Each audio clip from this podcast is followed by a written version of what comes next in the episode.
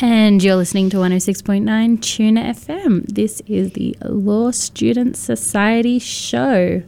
What did we call come up with it? Look, we had a name. We've lost the name. I'll remember the name in a minute, promise to tell you. That's if she remembers it, guys.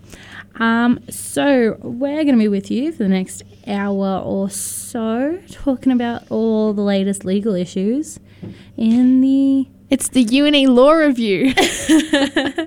there we go. She came up with it. Did you come up with that on the spot? no, I checked the Facebook messages. I knew I'd sent it to you. Mm, there we go. I just forgot to check my messages. That that's my bad.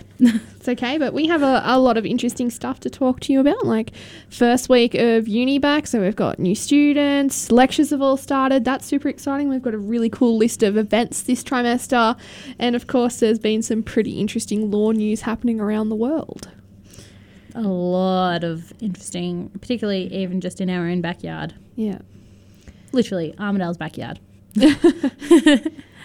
um, but we're going to go to Ride by 21 Pilots. Uh, you're listening to 106.9 QF, Tune FM. Tune FM. Tune FM, student media. Q Life is a telephone and web chat service that provides peer support for LGBTI people of all ages, as well as their family and friends. So remember, if you're ever having a hard time, you can call the Q Lifeline daily from 3 pm to midnight on 1800 184 527 or access their web chat at qlife.org.au.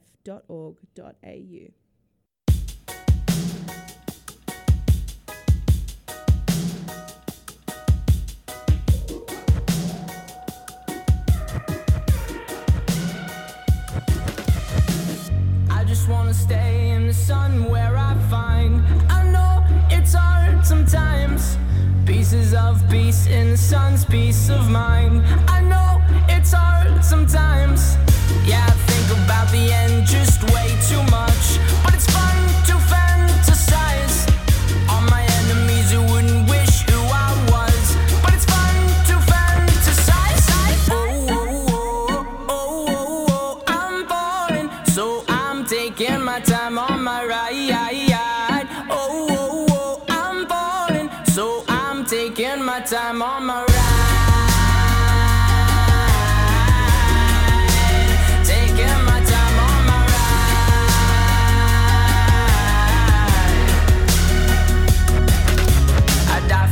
That's easy to say. We have a list of people that we would take. A bullet for them, a bullet for you, a bullet for everybody in this room. But they don't seem to see many bullets coming through. See many bullets coming through. Metaphorically, I'm the man. But literally, I don't know what I do. I'd live for you, and that's hard to do. Even harder to say when you know it's not true. Even harder to write when you know that tonight there were people back home who tried talking to you, but then you ignore them still. All these questions, they're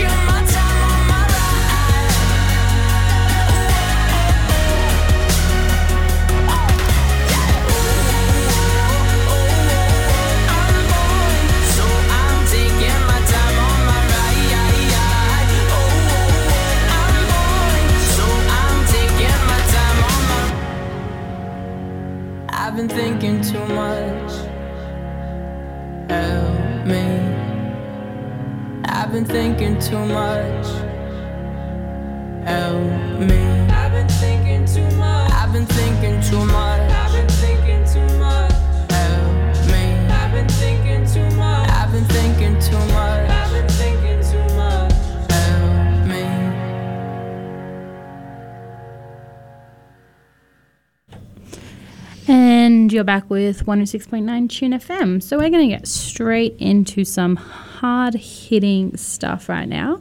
We are going to talk about that conviction.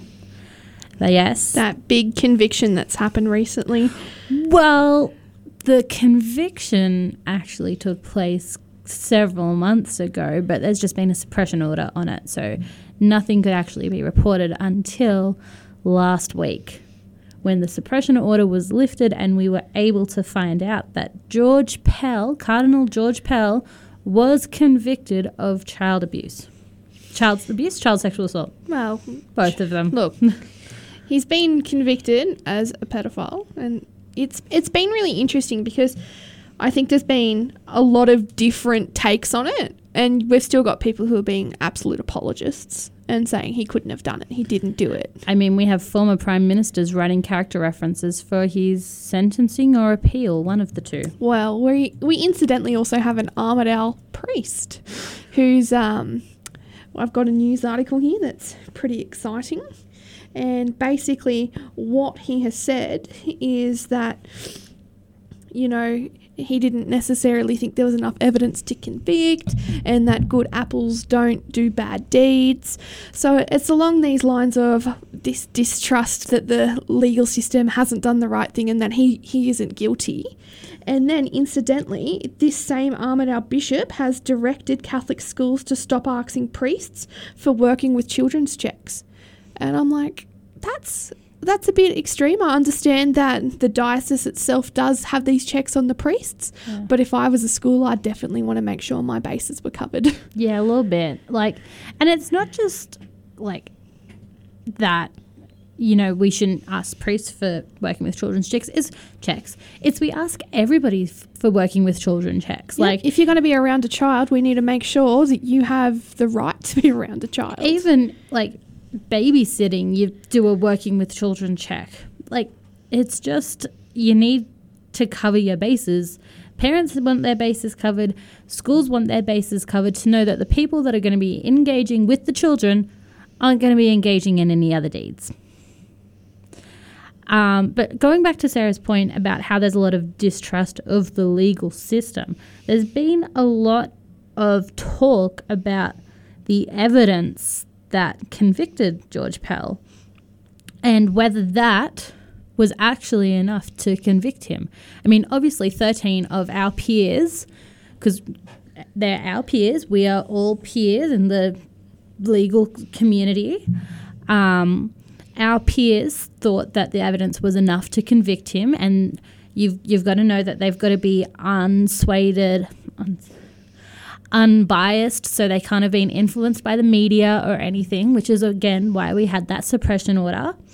But there's still a lot of questioning about whether that evidence was enough to convict. And George Pell's legal team seems to think so too, as they have submitted an appeal and a date has been set for June.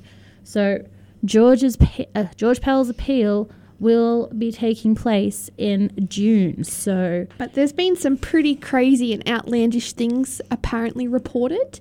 Um, this one particular article, and it's on the Irish Times. So that's not a, a news source that I usually see, but it, it's come up.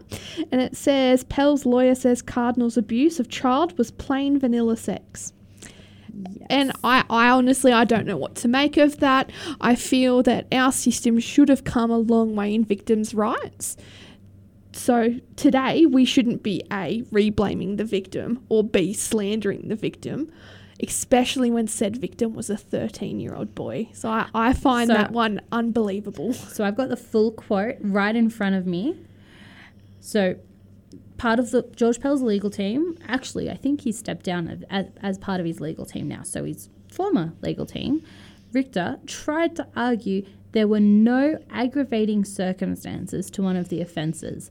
it was no more than plain vanilla sexual penetration case where the child is not actively participating, he told the court.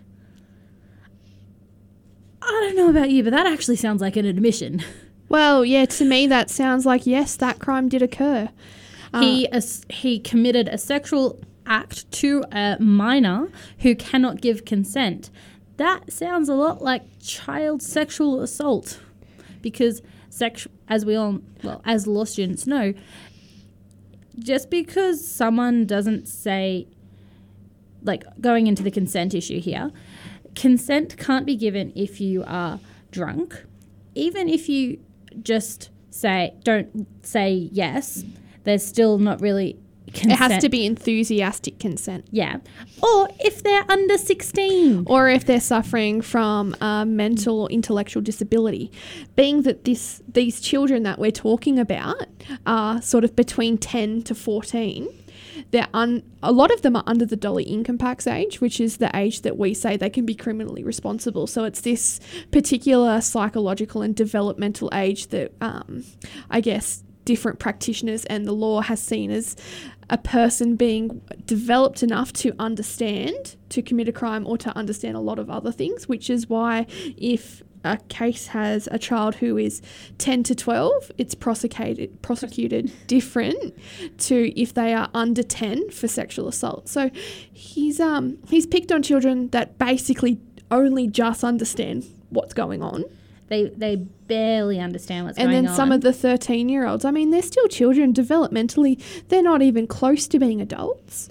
And to say this vanilla sex thing, it, it really particularly bothers me because I feel like we need to have some shaming of Fifty Shades of Grey where terms like vanilla have come about and it's got into our everyday, um, I guess, jargonal use. yeah, I mean, you think about like every day, like you're talking with your mates.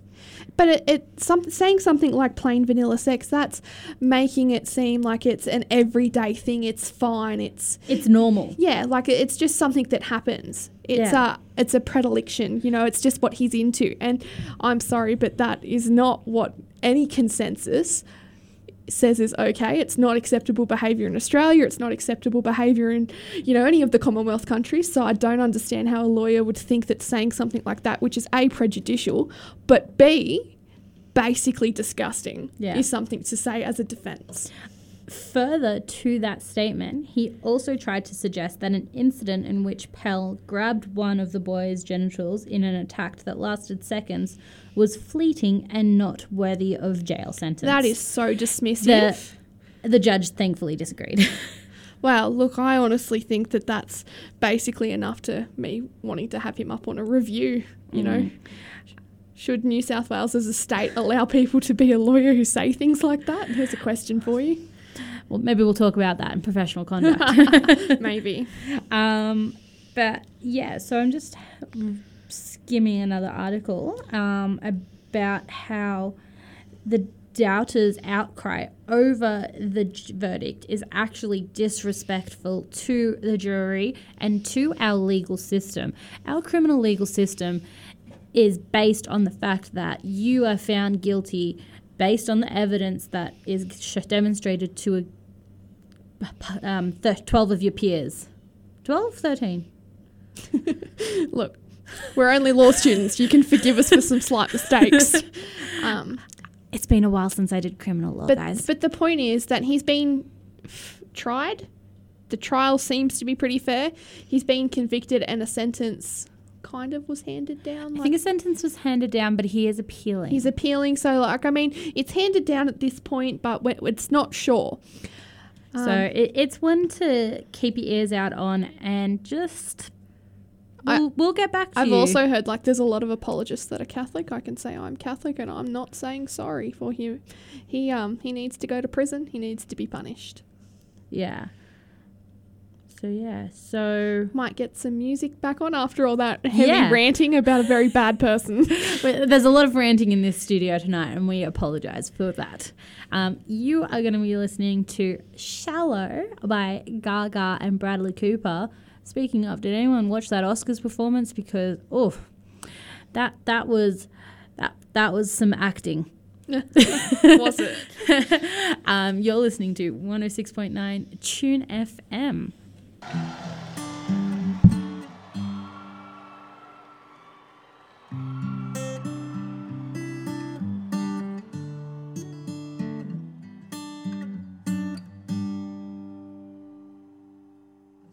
Tell me something,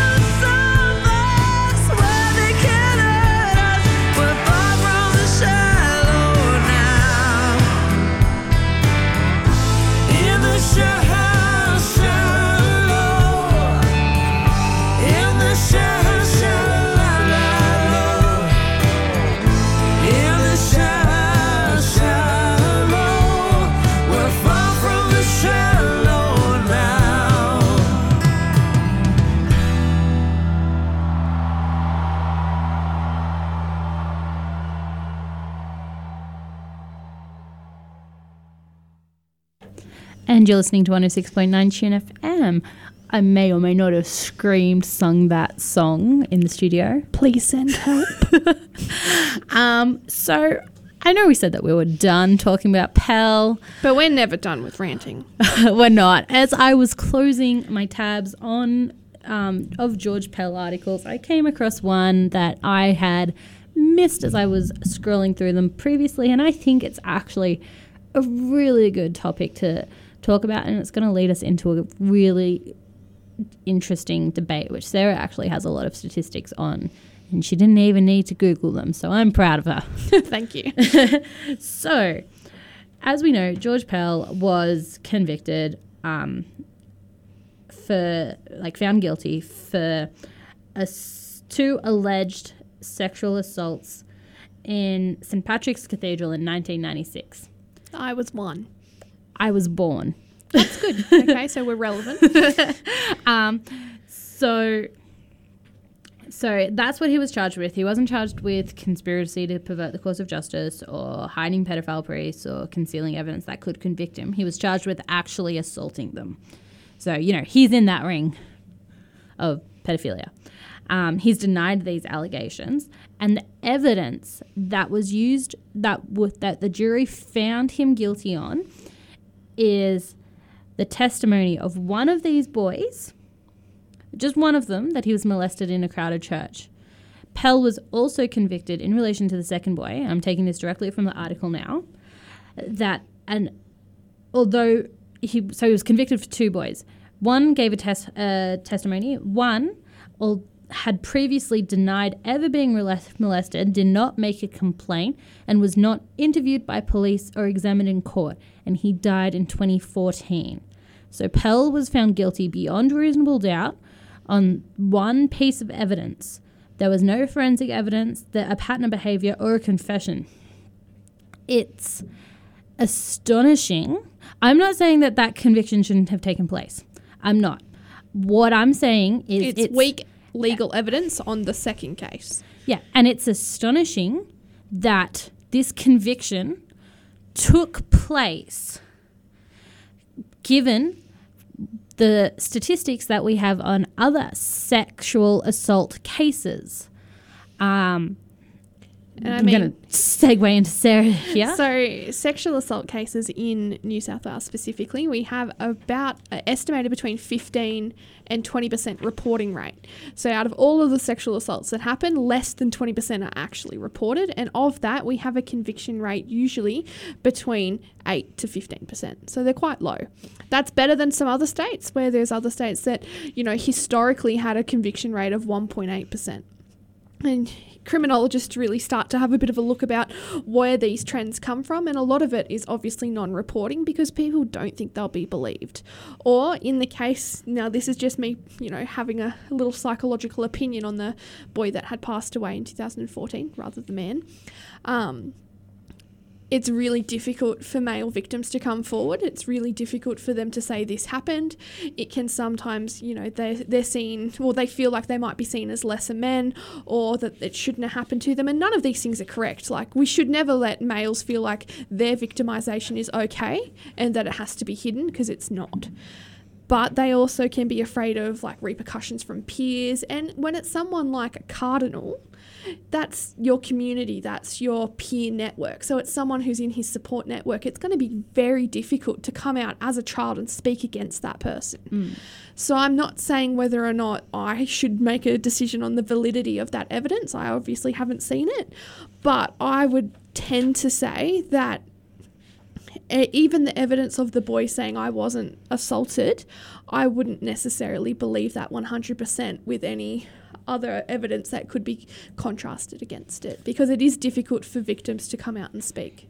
It's absolutely difficult for victims to come out and speak. And those victims who do come out and speak, there's often a conception that they're not going to be believed. That a or they're doing it for money is one that you hear all the time and that the court won't the court won't believe you against like a this pillar of the community sort of thing. Yeah.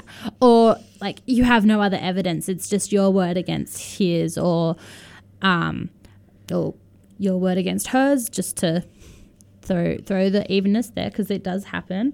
Um and now and now that there's this been there's been this conviction that is based off one witness statement it's changing the mindset of how we look at sexual assault cases. I am just going to have to hazard that there must have been some evidence that's not being reported in the news for that second case, otherwise, it wouldn't have been taken to trial. You can't just be like, here's a boy who's dead.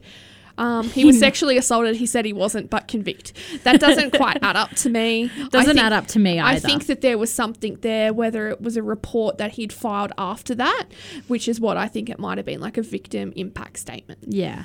Um, and his family have definitely um, made statement. The boy's family have definitely made statements. Which, you know, goes around that hearsay rule, and that's really interesting. um, well, hearsay and after the like after the conviction was announced that like they know what he was going like th- all that suffering he was going through without telling them or something like that. I didn't actually read that article. I was looking for the legal stuff. um, but yeah, so basically, um, we like have this change in how we can convict sexual assault cases and it's really it's going to be interesting moving forward to see if these cases will come like if other sexual assault cases not child sexual assault but like any sexual assault if these case if they can be convicted based off one witness statement. So hopefully we can also start to get some good change in my my passionate area where we start to allow uh, offender history to come in to show pattern evidence because pattern evidence is a very big thing. I know I I'm actually a little annoyed with myself. I was very busy yesterday at work and I wanted to go to the evidence and proof lecture because I'd spoken to the lecturer and she said that she was going to use this issue as like the opening topic for her lecture and I'm like really want to go to that but I just don't have time. Work is too busy. yeah look work is pretty intense but we're going to put another song on before we Sarah, talk about what's your request? look i don't know Has anyone else got a request I, I can't hear you Um, I'm just going to go for a classic uh, for mine at least. If it's a bad song choice, you should definitely write into the UNE Law Society Facebook page and give us some better ones because Sophie's on the computer tonight. She's running the desk. Who knows what she's going to put on? I'm sorry. It might be. Is it is it Tequila by Shay? it is, isn't it? All right, here we go, guys. It's Tequila by Dan and Shay. You're listening to 106.9 Tune FM.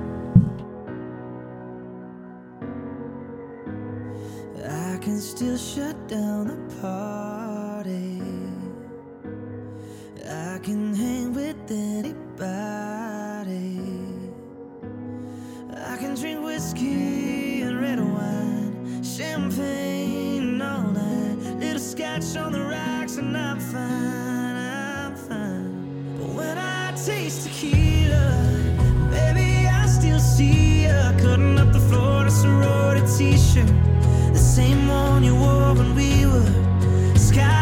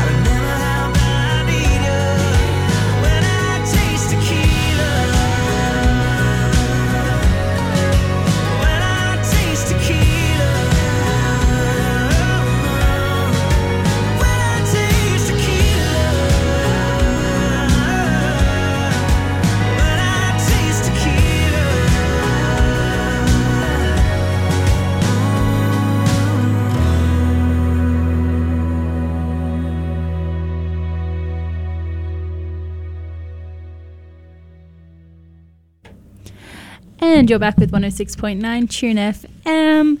I forgot to give Sarah a warning that we were coming back. It's all right. I'm back. I'm back.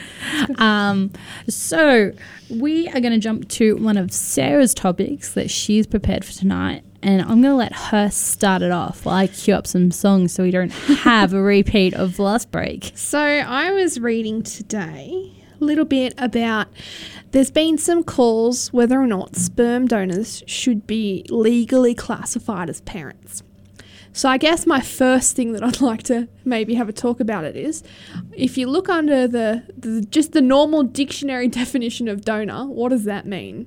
Someone who donates. You give something. You're not asking for anything back. There's no rights or obligations that are being entailed with a donation other than possibly a tax write off. Don't think that's how we should be thinking about children. So, if we go back a step or two, should someone who donates sperm have any rights to that child? No, because they've donated. So then why should they be classed as a parent? I mean, I understand that possibly when it comes down to healthcare and, you know, medical history, I can understand that children might want to know who the actual biological parent is, and that's understandable. That's completely understandable. They also might want access to that health in, health information in regards to like congenital heart defects or cancer history, all that sort of stuff. That definitely makes people want to know.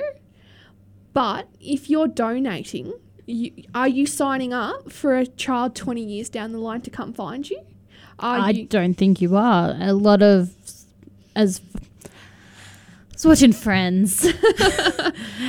Episode where Monica goes to go get a sperm donor to um, so that she can have a kid after she's broken up with Richard, and then Joey has also donated sperm um, to the sperm bank, and it says that like he, like he's donate like the way it's phrased is that he's donated like a few samples. Um, in which case, you don't want multiple kids showing up 20 years down the track. There's been a movie about that. It's got Vince Vaughn in it, and he ends up with like 200 children. It's- yeah, it's funny.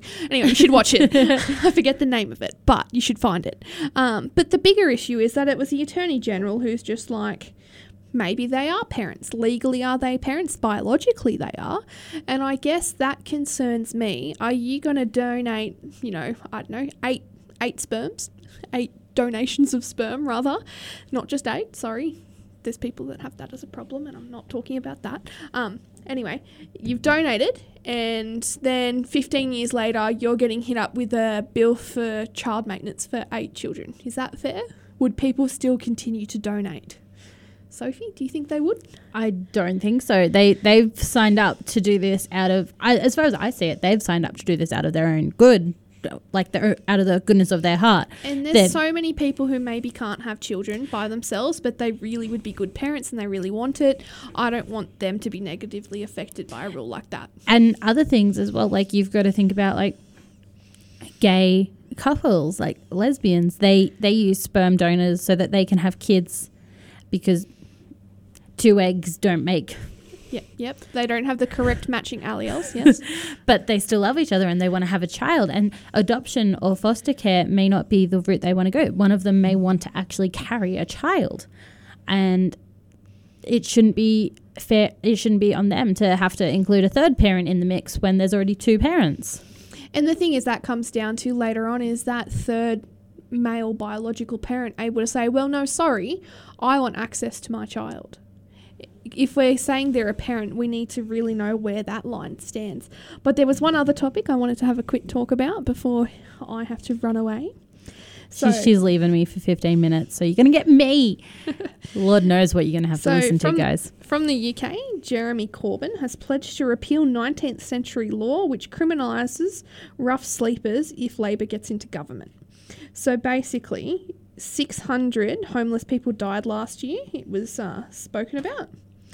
Um, and they're basically saying that there's been a 24% rise in deaths over five years. And they're looking at ways how can they stop that because apparently Westminster Tube Station has a bunch of homeless people that sleep there and Oh, it's, yeah, it does. it's really not safe. from from personal experience, having been there, yeah, there's a lot. And so, So I completely understand that. Labour want to remove the Vagrancy Act from 1824. Yes, it's nice and current from the statute book, which makes it a crime to beg as well as sleep rough on Britain's streets. And I mean, it's really, really difficult when you look at the fact that homeless people, you, some are there by choice, but not many. Usually it's, you know, mental health issues, they've got social issues, or they're physically ill, or, you know, bad circumstances have meant that they have no money. We need to be looking at having correct infrastructure to ensure that these people are safe and support them. catered for and supported, not saying it's a criminal act. I mean, around the world, we're talking about decriminalising marijuana and everyone's supporting that, but I don't understand why we haven't figured out that homeless people probably shouldn't be put in jail for being homeless. Maybe they should be given some soup and a blanket instead. Yeah. We've got that pretty pretty understood in some places, but in other places it's just We do, but have you been to Circular Quay recently? No. So, in Circular Quay, all of the benches, instead of having normal benches you sit on, they're all sloped so people can't lay on them to go to sleep. So, in what we've done, rather than criminalising, we do things with our architecture to make it uncomfortable or impossible for homeless people to sleep in areas that we don't want, you know, the public or tourists to see. And I- I'm like, so you're pushing them back to Skid Row, and I mean, definitely LA saw how well that went. So apparently, we're slow learners. Hmm. Um thank you for that, Sarah. I'll be back next week with some more, you know, international issues I have problems with. Um but before you go, I want you to do a little description on your event this trimester. Okay. Well, my event this trimester, I'm going to have a local legal community meet and greet. We're going to get some invites out to local law firms, try and get uh, our lecturers as well, and obviously the Law Society will be And there. our graduates. and our graduates because as well. it's the same day as law graduation. Yep. So we're going to try and start building a community so you can network, um, you can talk to other people about their experiences, talk to people who are in the field as well, and hopefully start to feel like you're not just that lonely little law student with too many textbooks. That's me, and I'm going in, and that was me in class today. I was like, oh, I don't recognize any faces in here, but that's because I'm old. That's okay. I'm doing international criminal law, and I'm currently. I didn't have a lecture up, but I did have my assignment up. So I started to look at my assignment. and I'm just a confused, sad law student now. That's me. All right. Well, I'm gonna say goodnight to everybody. I know it's early, so go back and study, um, or have dinner, or you know something productive. well, I'm going to keep you around, so I'm going to talk to you about the rest of the LSS events we have coming up this Yeah. trimester. But I'm going to stop talking. Okay. I'm going to give you a little song break. Bye, And- guys. and Sarah's off. You have A Side by Be- Benny Blanco and Halsey and Khalid coming up. You're listening to 106.9 Tune FM.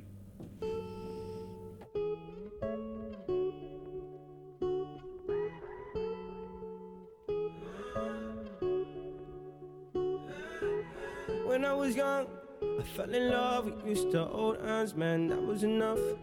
Then we grew up, started to touch. Used to kiss underneath the light on the back of the bus. I know your daddy didn't like me much, and he didn't believe me when I said you were the one. Every day, she found a way out of the window to sneak out late. She used to meet me on the east side in the city with the sun on set. And every day you know that we ride through the back streets of a blue Corvette. Just wanna leave tonight. We can go anywhere we want. Drive down to the coast, jump in the sea. Just take my hand and come with me, yeah. We can do anything if you put a mind to it. Take your whole life, then you put a line through it. My love is yours if you're willing to take it. Give me a heart, but I'm gonna break it. So come away, started today, start a new life together in a different place. Came to baby, run away with me. 17 and we got a dream to have a family, a house and everything in between. And then uh, suddenly we're 10, 23 and now we got pressure for taking our life more seriously. We got a dead end jobs and got bills to pay. Our old friends and now our enemies. And now I- I'm thinking back to when I was young, back to the day when I was falling in love. He used to meet me on the east side in the city where the sun don't set. Every day you know where we ride through the back streets in a blue Corvette. And baby, you know I just wanna live.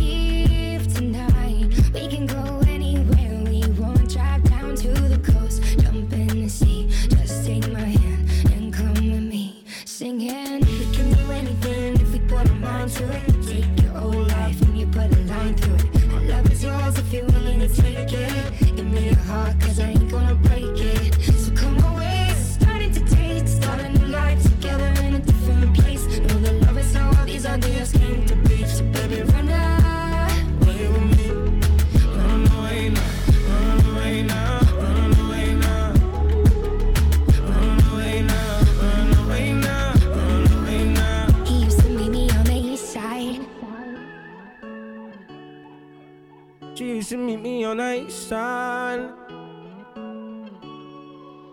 He used to meet me on the east side. She used to meet me on the east side, the city where the sun don't set. And you're back with Sophia on 106.9 Tune FM. So I'm just going to plug some of the LSS events so that you finish tonight on a high with, what we have planned for the trimester instead of us finishing on a low with, you know, something like George Pell. Um, so next week, that's right, guys, next week we have our trivia night. And, you know, that may sound really dull and boring. We're going to ask you lots, lots of legal questions. And we are in a way. But we're going to ask you questions about legal TV shows. So, Legally Blonde, Suits, Rake, The Castle, How to Get Away with Murder, To Kill a Mockingbird. We're going to ask them all. Every th- three rounds, 45 questions. Th- sounds a lot, I know. But they're really fun and you guys are just gonna love it. Like it's you you get to finally show off your Netflix binging skills. Come on, guys, how fun is that? I know Legally Blonde, Suits, pretty sure Rake, pretty sure How to Get Away with Murder is all on the on Netflix on net on the Netflix on Netflix. It's all there. So, like, you got a weekend. I know it's week it's week one, and you you know should study. And I, I'm not saying don't study. I'm just saying have these on in the background. I definitely didn't watch Legally Blonde the musical last weekend in the background. Yeah. um, so, and we have prizes to give away. So we've got tickets to cocktail party, we've got textbook vouchers, we've got it all, and it's gonna be live streamed. So, just because you may be sitting in your house in Sydney doesn't mean that you can't get together with some friends in Sydney. And they don't even have to be UNE students, it can be like your mum's book club um, on that gets together on a Monday night. Get your book club together, get your friends from your local town together, come up, just one of you watch the live stream and c- join in. It'll be a great night. It'll be fun, and we're going to make it fun, even for those of you who are external. We're going to call on you here and there, find out what you guys are going to be doing. I'm going to be MC- MCing, so you know, wish me luck. um, but for those on campus, it's going to be gold coin at the door.